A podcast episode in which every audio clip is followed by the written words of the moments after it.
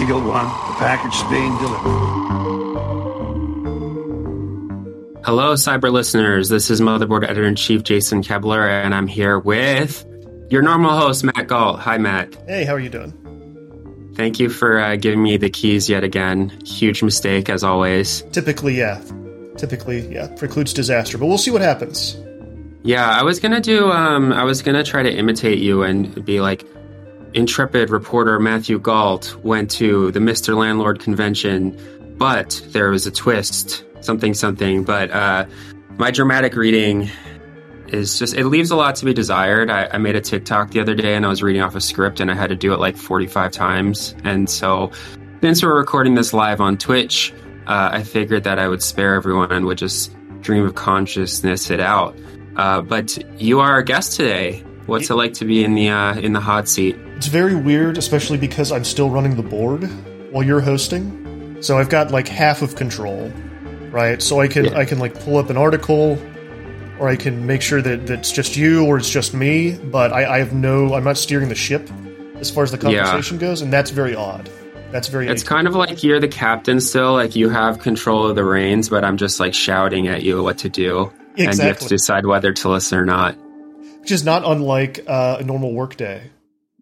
Yeah, yeah. So uh, we are going to talk today about who has power in society and who does not, uh, notably landlords and the power that they wield and the position that they hold in our society and what that means. And the reason we're talking about this is because we sent you to the 21st annual Mr. Landlord National Landlord Convention in St. Louis, lovely St. Louis. Uh, you were there for three days at the beginning of the month. Uh, Matthew, what is the Mr. Landlord 21st annual National Landlord Convention extravaganza?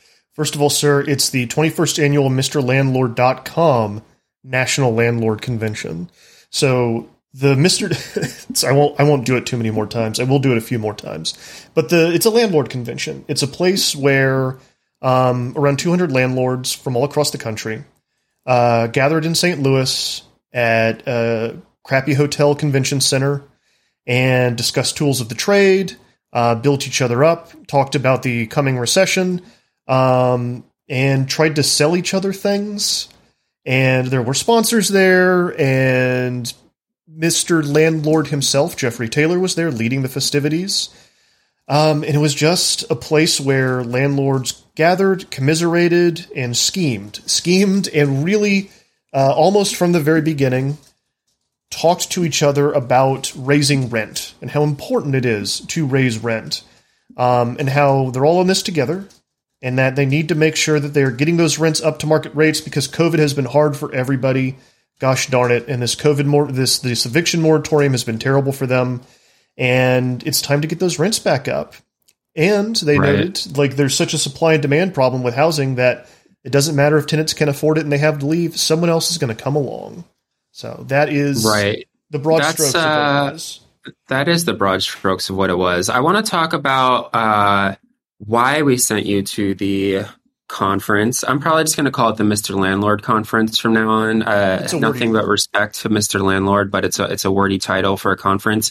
Um, and why we thought it was important, and then I want to hear all about it. So, from my perspective, I, I feel like landlordism uh, is having a moment in our society, for lack of a better term. Uh, landlordism, obviously, one of the oldest professions. Uh, popularized, I believe, during feudalism. Is is that correct? More or less. That is correct. More or less, yes.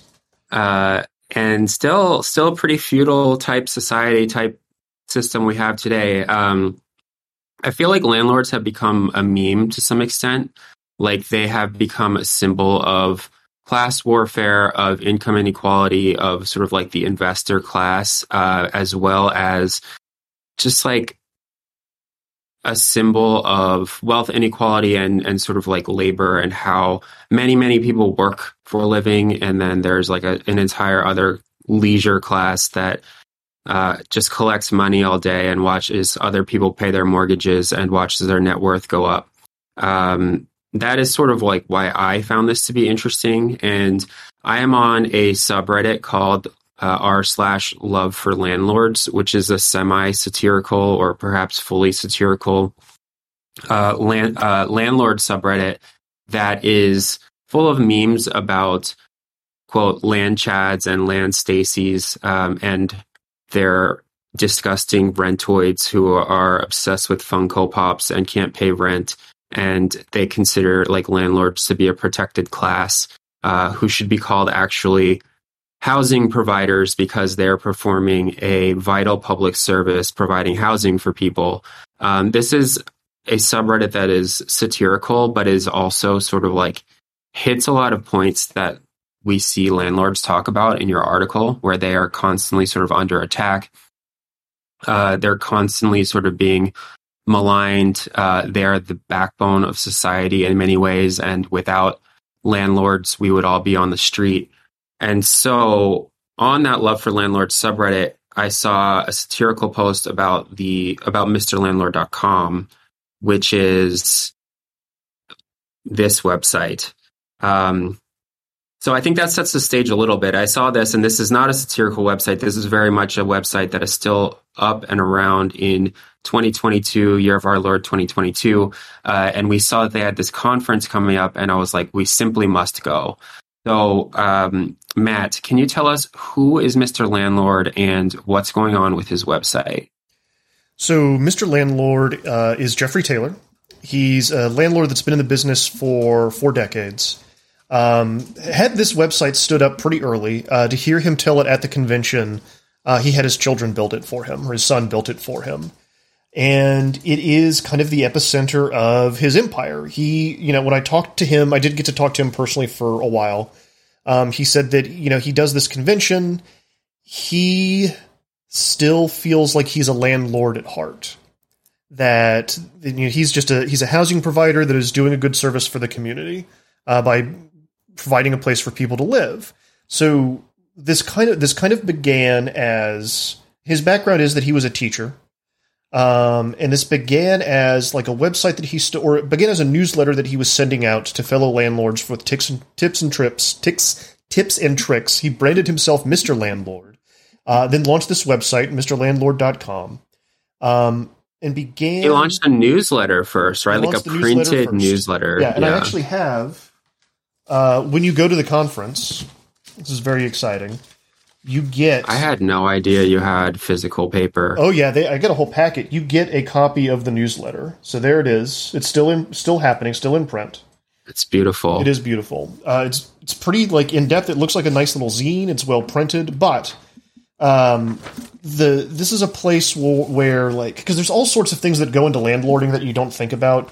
There's all sorts of forms and government regulations um, it's it's difficult work. We respect nothing but respect. It's uh, it is and it isn't because a lot of one of the themes of the conference was trying to automate as much of it as possible so that uh, you can not have to be completely hands off. Uh, one person actually said, um, "You'll never get rich answering uh, phone calls about broken toilets."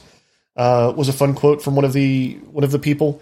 Um, but anyway, so Mr. Taylor launches this newsletter, then launches this website and the website becomes a place where he can not just like gather landlords together and talk to them, but also sell them things. Sell them things like here are the rental forms that I use, here are the techniques that I use to get rent out of people and like manage my properties. Um, this kind of spins off into a series of conventions. Now, there is this 21st annual Mr. Landlord convention that I went to uh, but there are others. There are cruises that they go on. There are uh, vacations that they take uh, in tropical climates where they all gather and kind of do the same thing. Um, and then, like one of the crown jewels, I think, of this website that we found endlessly fascinating is the forum. Right, and, and this is just this forum. This is the what the forum looks like. This is the forum. You, I mean, I think it's probably you can barely see it.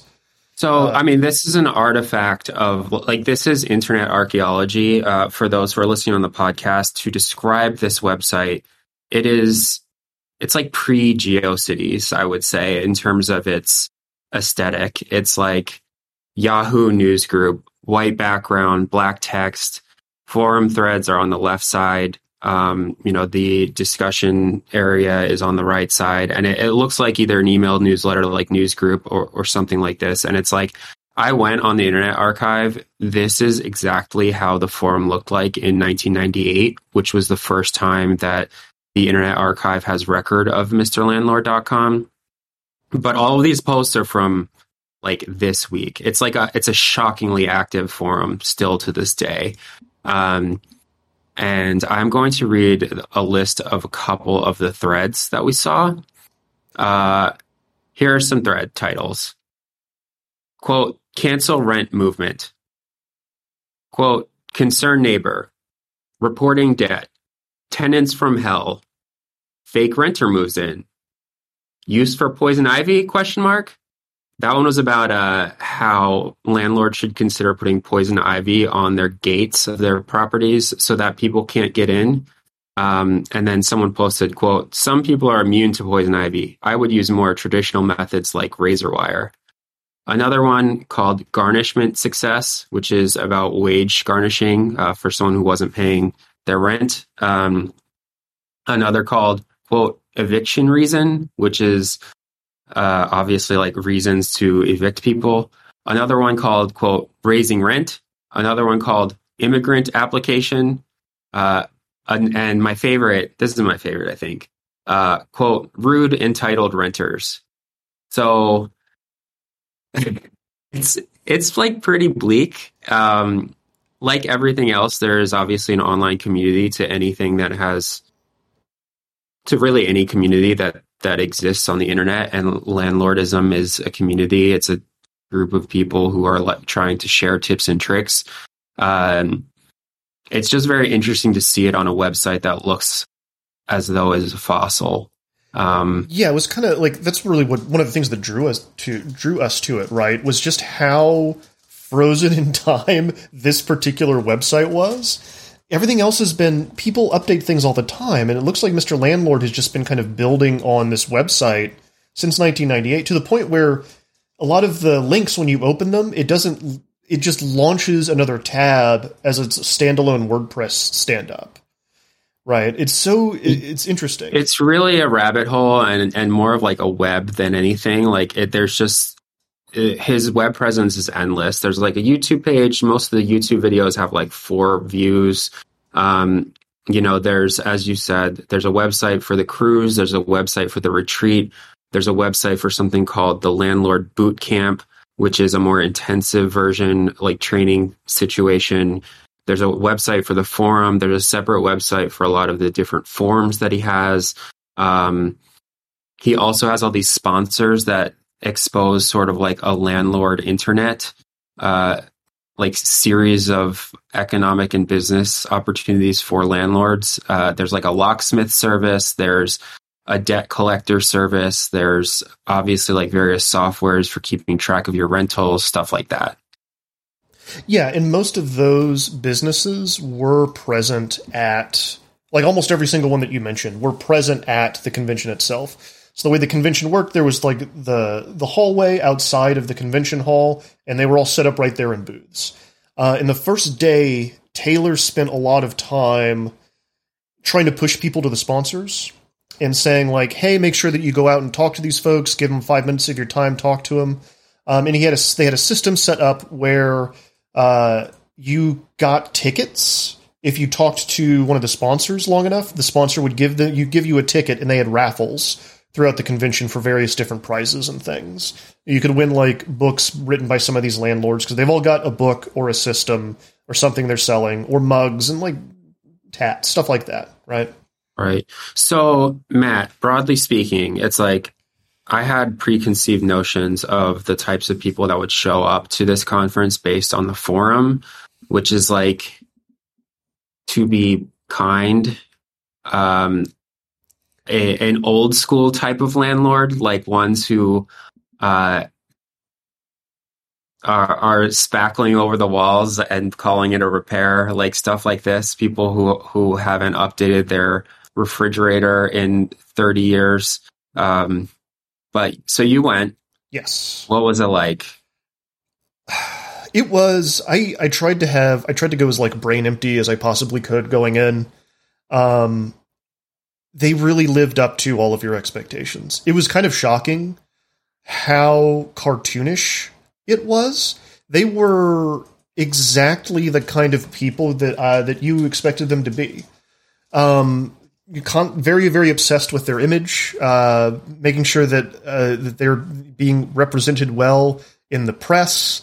They're very concerned about government regulation um, and very concerned about getting rents up as high as possible and not worrying about the morals or ethics of it. I mean, it was kind of incredible because basically the way this thing was structured was a series of lectures that, like, Mr. Taylor led everything and talked between every guest. And it was a series of lectures delivered by different people, either landlord or landlord adjacent, uh, throughout the three days of the convention. That would run about like 7 or 8 a.m. Somebody is saying that we lost audio. Is this test test? Did we lose audio? Okay, I'm so sorry. I can hear you. Okay, I think they I think they did. I think I set up the OBS a little bit wrong. Um, so it starts. The convention would start around seven, and it would run until six. Six they would break for lunch, and then they would come back at eight. And at 8 p.m., they would do brainstorming sessions. And these brainstorming sessions, uh, Mr. Taylor would lead, and he would ask a question to the audience, and then the landlords would go up to the mic and they would answer. It's like an information sh- sharing session. Uh, it was more informal, but Mr. Taylor was always uh, there and present and kind of ringleading the whole thing. And all of these different speakers that were happening between like seven and six, they'd talk for between an hour and two hours. And it was always about. That's a really long presentation. they were very long. They were very long presentations. I mean, they, the thing was running from seven to six every day. You'd break for an hour for lunch, and it, but it, it was you were there a while. Um, and they were. It would be stuff like like there was a guy, one of the scariest guys, named Mike Warren, who is not a landlord himself, but what he does is he buys judgments from landlords. So what happens is, uh, let's say you're a landlord and you've got a problem tenant, and you need to evict them, and they owe you three back months' rent. Uh, you go to the court. The court says, "All right, this guy owes you the money he has to pay you. That's a judgment." That's what that's called. The the the court levied fine. Court levied the court saying that someone has to pay the landlord. Um, so in practice, these debts can be pretty hard and oftentimes even expensive for the landlord to collect on. Mike Warren goes and buys the debt from the land from the landlord for pennies on the dollar, and then goes after the original debtor, and that's like his whole business.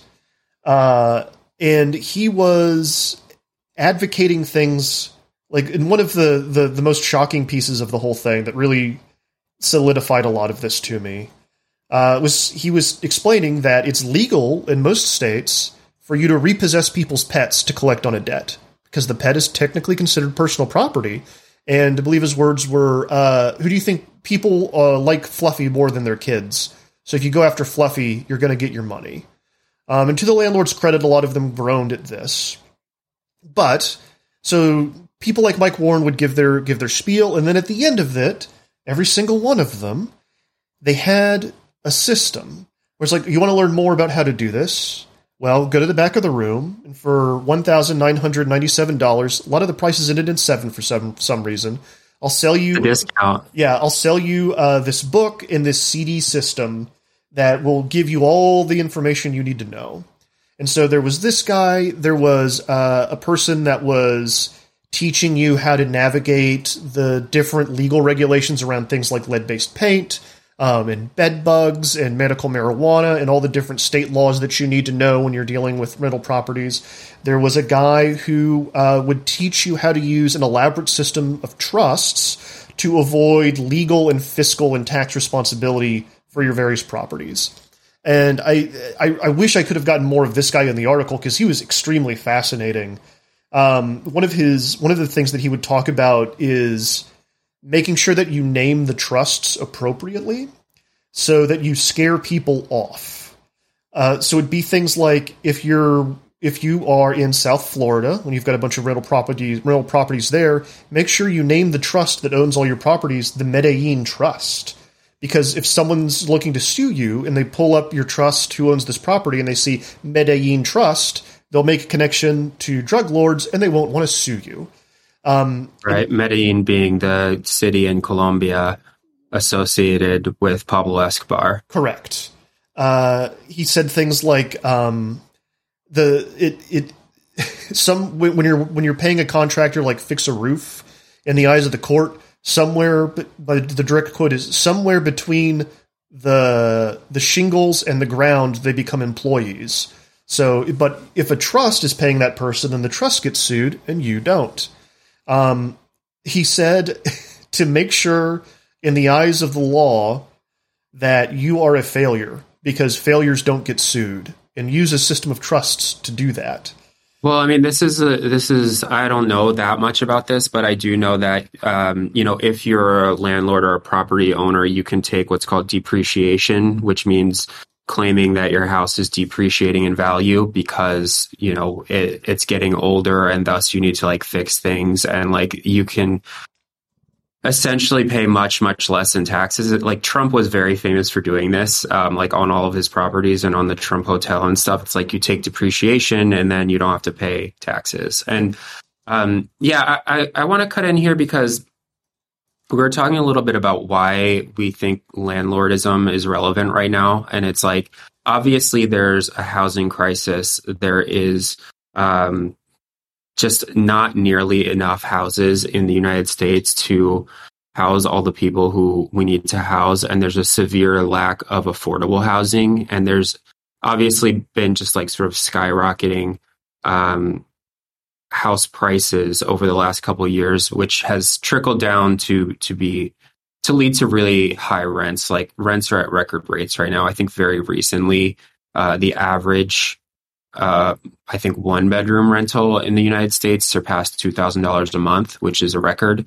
Um, and so I wanted to talk a little bit about that, but I also wanted to say, like, to me, it seems like the people who are at the Mister Landlord Festival, I'm going to call it festival now, uh, conference, where uh, sort of like old school landlords, which I already said, but it's like people who, many of whom have probably been in this business for a long time, where their families have been in this business. Like you write in the article that there's people who are like second and third and fourth generation landlords. There were kids there who were learning to landlord so they could like take over from their parents.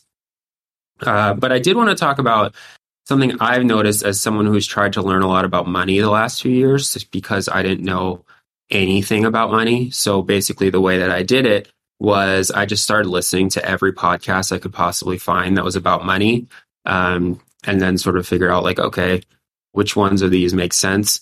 And I will say that uh, there is the financial independence retire early movement, which is this sort of internety movement uh, in which you try to save as much money as possible, uh, cut your expenses as low as possible, and then retire early, and you don't ever have to work again.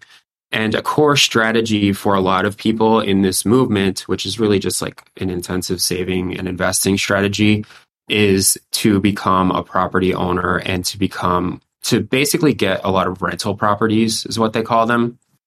Uh, and then Airbnb it out or rent it out or so on and so forth. And it's like these people are tech bros, more or less. They're like very online. They're often posting like strategies on TikTok they are podcasting constantly. There's like a financial podcast industrial complex where they all go on each other's shows over and over and over again. They sell ebooks about how to get your first rental property or investment property. They share information about how to do it, how to like make it look nice for Airbnb, how to market it, stuff like that. And it's like landlordism is uh, it's just like a hot thing. It's something that people who make a lot of money, who like maybe have tech jobs and have some money to invest, it's like some people invest it in GameStop or Bitcoin. Other people just like buy a rental property in Indianapolis and rent it out. And I said Indianapolis as like just seemingly a random place, but like, no, there are podcasts that are like, buy in Indi- Indianapolis because Indianapolis right now is like underpriced for multi-unit fam- like multi-unit homes. It's like a good place to buy and it's like it's really it's really interesting how these sort of like tactics spread throughout the internet and I was wondering if that sort of talk trickled to the Mr. Landlord convention because despite the fact that this guy has a really interesting web presence, they don't strike me as people who are like super online. The ones the ones who you wrote about at least. Not in the way that we typically think about it where it's like they're branding themselves and so on and so forth. No, and that was really fascinating. Uh actually, like that particular aspect of it because he like Taylor at the beginning of the conference explained that he didn't know like what TikTok was, and he knows a lot of landlords are using TikTok right now, but he's not sure how you could use it to make money. Um, there were a couple much there were a couple of younger people there that were kind of independent uh, that were tr- trending towards that way, but this was way this was very much old school.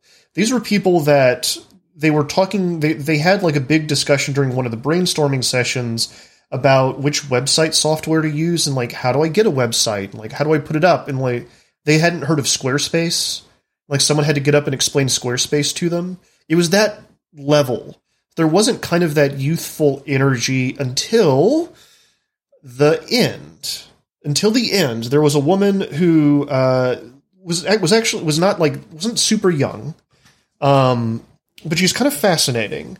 Her name was uh, Jennifer Donnelly. She bills herself as the queen of Section 8 housing. Uh, for people who don't know, Section 8 is like you get uh, you're getting government assistance for where you live. Uh, you get a voucher from the government uh, that helps pay some, like sometimes all, sometimes just part of your rent. Um, and what she does is she said, all right, she looked like because landlords hate Section 8 housing. Um, they have a negative view in their brains of what those tenants are. Uh, and they let Jennifer know while she was giving her speech that they thought that Section 8 housing was bad.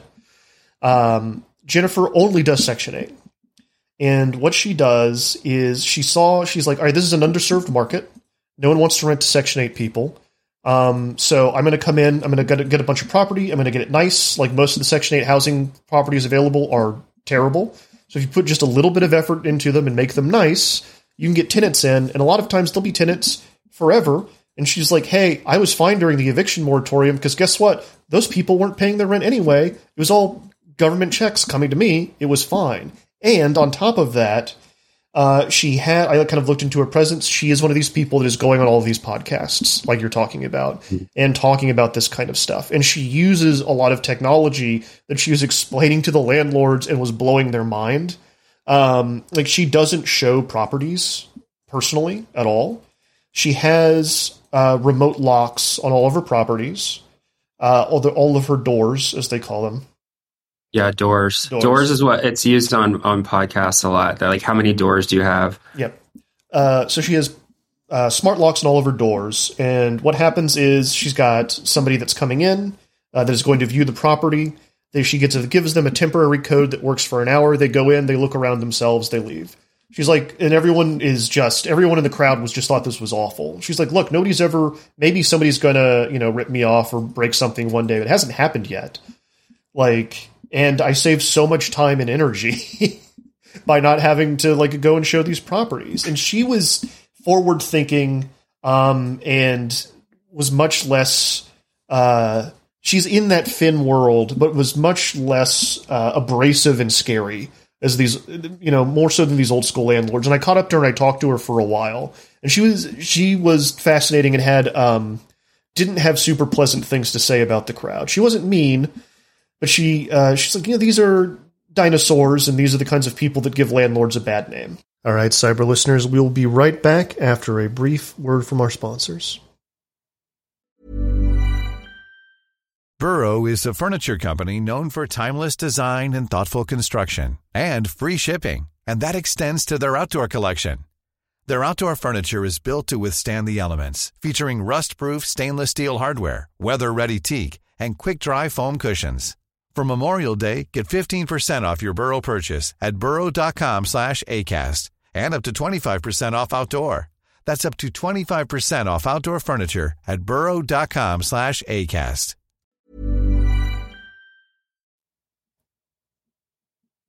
All right, cyber listeners, this is Matthew, and we are back on talking to me about the 21st annual MrLandlord.com National Landlord Convention. You you sent me um, one clip that you took that was striking. There are a lot of striking clips and a lot of very uh, confusing and horrifying charts and graphs. Uh, horrifying both in in their content as well as their graphic design. Um, but but the one that stuck out to, out to me was landlords talking about uh, COVID and sort of the eviction moratoriums that were put into place both by the federal government as well as state and local governments.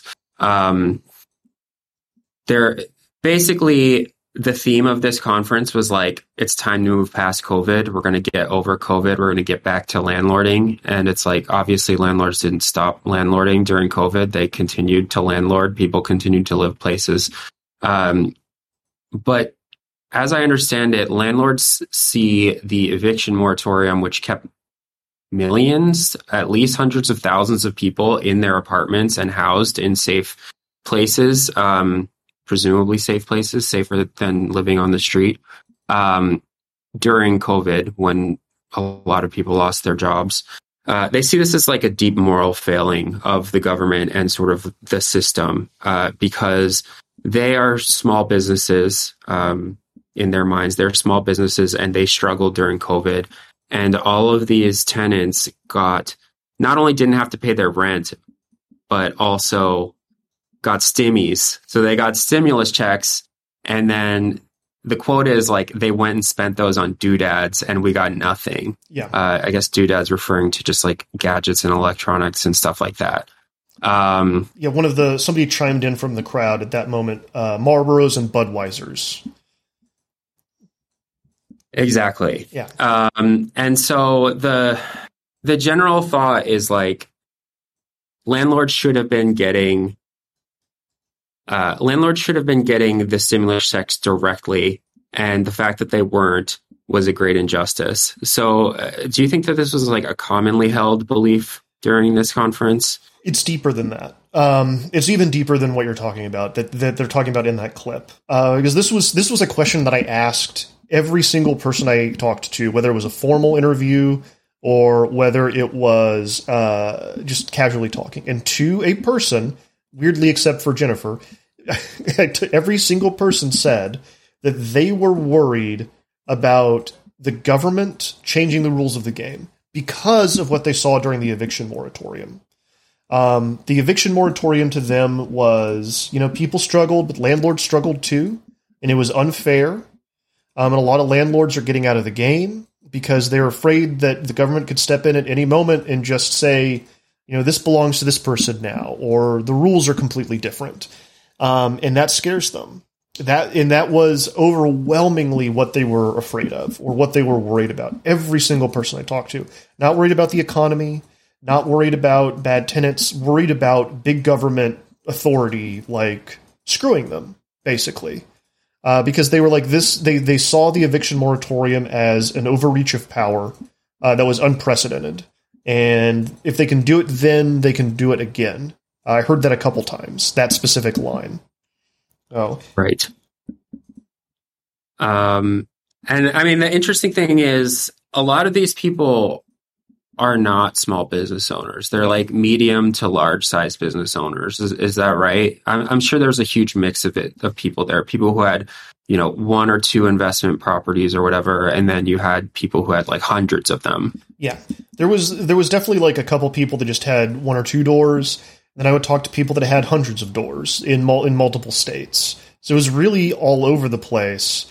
Um, and they had the, the like, it's interesting because they think of themselves. Some of them definitely thought of themselves as small business owners, um, but a couple would start describing like what that meant and like, you know, I have dozens of employees and I provide health care to them because I've got that number of employees and I have to. And they're like, oh, you know what? I am the big business actually in the area. There were kind of a couple that talked themselves into understanding that they were bigger. It was weird. It was like they'd never considered it. They'd never considered that they weren't the little guy anymore. But you know, when you've got branded clothing that tells you that tells that announces to everybody like what real or what not real estate, but what uh what property management company you're a part of and it's got your name on it like that you're a bigger business than you think you are you know So Right. the, the the that myth of the independent landlord, I think, didn't didn't survive much scrutiny when you started talking to people about it. Right. So I think we're going to keep covering this. Like th- this was a big feature. You went in, you spent a lot of time living among the landlords and, and writing about them. But I do think that it's a really important thing for us to keep covering specifically because it's like landlords actually ha- are pretty organized. They have, you know, different lobbying groups. Um, many of them are sort of core to the NIMBY movement because they don't want more housing uh, being built near them because it could theoretically drive rents down. Um, meanwhile, we're we're entering what may be a recession or a bear market, or, or I'm not sure what's going to happen. Uh, that's for a different podcast. But it's like it's not clear to me that rents are going to go down um, in the near term. In fact, they may go up as more people are priced out of homes in in the sense of like they're not able to pay increasing interest rates on homes. Um, although maybe we'll see some downward pressure on prices there. But I think in the short term, it's like probably more people are going to have to rent, and we're simply not building enough homes. And I think it's like it's a labor issue, it's a tech issue because a lot of this organiz- organizing is happening online and sort of behind the scenes. There's a lot of stuff for us to FOIA and so forth, and then it's obviously like a wealth inequality issue. Um, so I think this is a really great piece. I'm very proud of it. Thank you for doing it. I want to end by asking you what uh, what was your worst what is the worst apartment you ever lived in and was the landlord good or bad? Uh, first, I want to answer Total Turtle's question, which you kind of did. Uh, if was anyone at the convention concerned about rental markets collapsing? Um, no, no, they were not. In fact, multiple people said this was a great business to be in right now because rents are just going to keep going up. Um, so that's so there's that. Uh, so the worst place I ever lived in, weirdly, that had a landlord, weirdly had it was a strange relationship. Okay, so North Texas is a very odd place in terms of all of this stuff. Uh, zoning is very loose, and there's a lot of, but like HOAs have a lot of power. If you live in an apartment complex, you're it's like it's going to change hands between like rental management companies three times during the term of your lease. You're going to go down to the office, and it's just going to be completely different people you've never seen, don't have a relationship with. Um, so there was that, but like the weirdest, worst place I ever lived was I rented a uh, a dilapidated McMansion with four other, or three other people uh, in North Texas, and the impression that I got was that the landlord had inherited it or had gotten it as a gift or something and lived in Boca Raton and didn't give a shit. Now this was good and bad uh, because it meant that as long as like he got his money on time, he didn't care what was happening there. Uh, but anytime anything happened to the house, it was on us. Like basic repairs were not going to get done. Um, any kind of problems with like the refrigerator, it was that all dealing with all of that was a nightmare. He was hands off uh, in a way that sucked, and but it, like which is so strange because you end up in this horrifying relationship with this person where you don't want them in your life, but you have to give them money every month, and then they don't uphold their end of the bargain. You know, Yeah. um, and you have very little recourse. and you there's nothing you can do. There's nothing you can do. Take them to small claims court. Yeah. What about you? Uh, so I've had pretty good landlords for the most part, and by good I mean they like were responsive to our needs uh, and charged like market rent more or less. However, the first place that I lived in after college, I actually did live in student housing uh, that had just like millions and millions of roaches in it. It was horrible, but I was only there for a semester.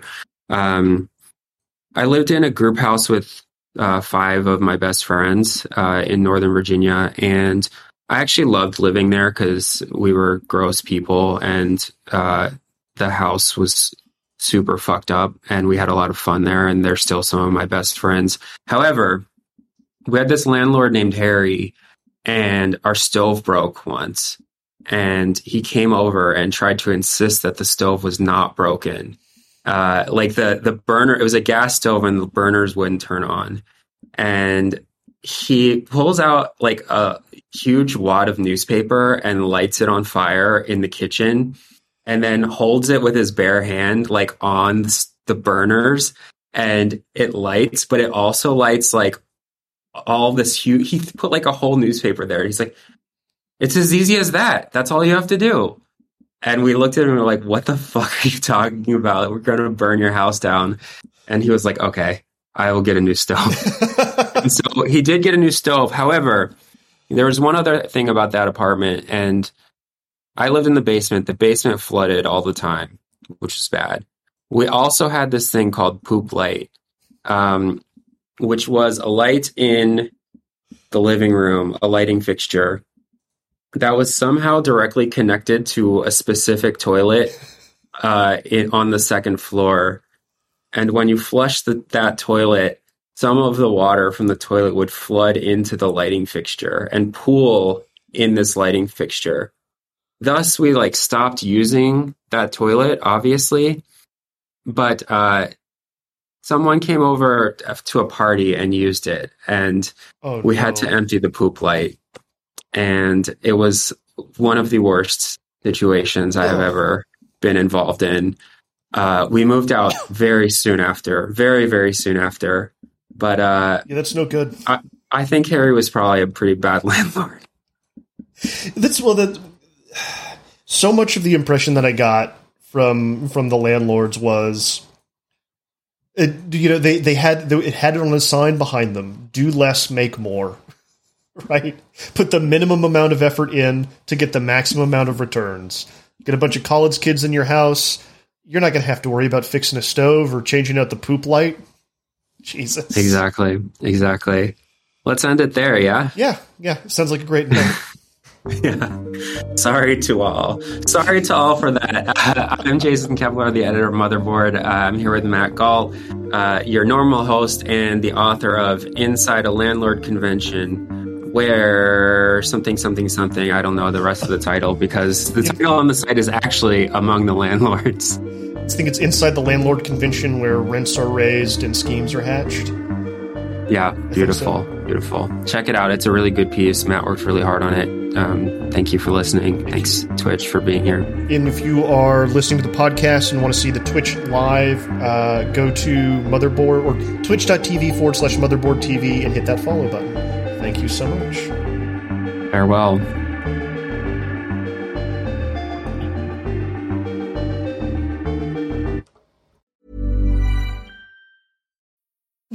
Need mealtime inspiration, it's worth shopping Kroger, where you'll find over 30,000 mouthwatering choices that excite your inner foodie. And no matter what tasty choice you make, you'll enjoy our everyday low prices, plus extra ways to save, like digital coupons worth over $600 each week. You can also save up to $1 off per gallon at the pump with fuel points. More savings and more inspiring flavors make shopping Kroger worth it every time. Kroger, fresh for everyone. Fuel restrictions apply.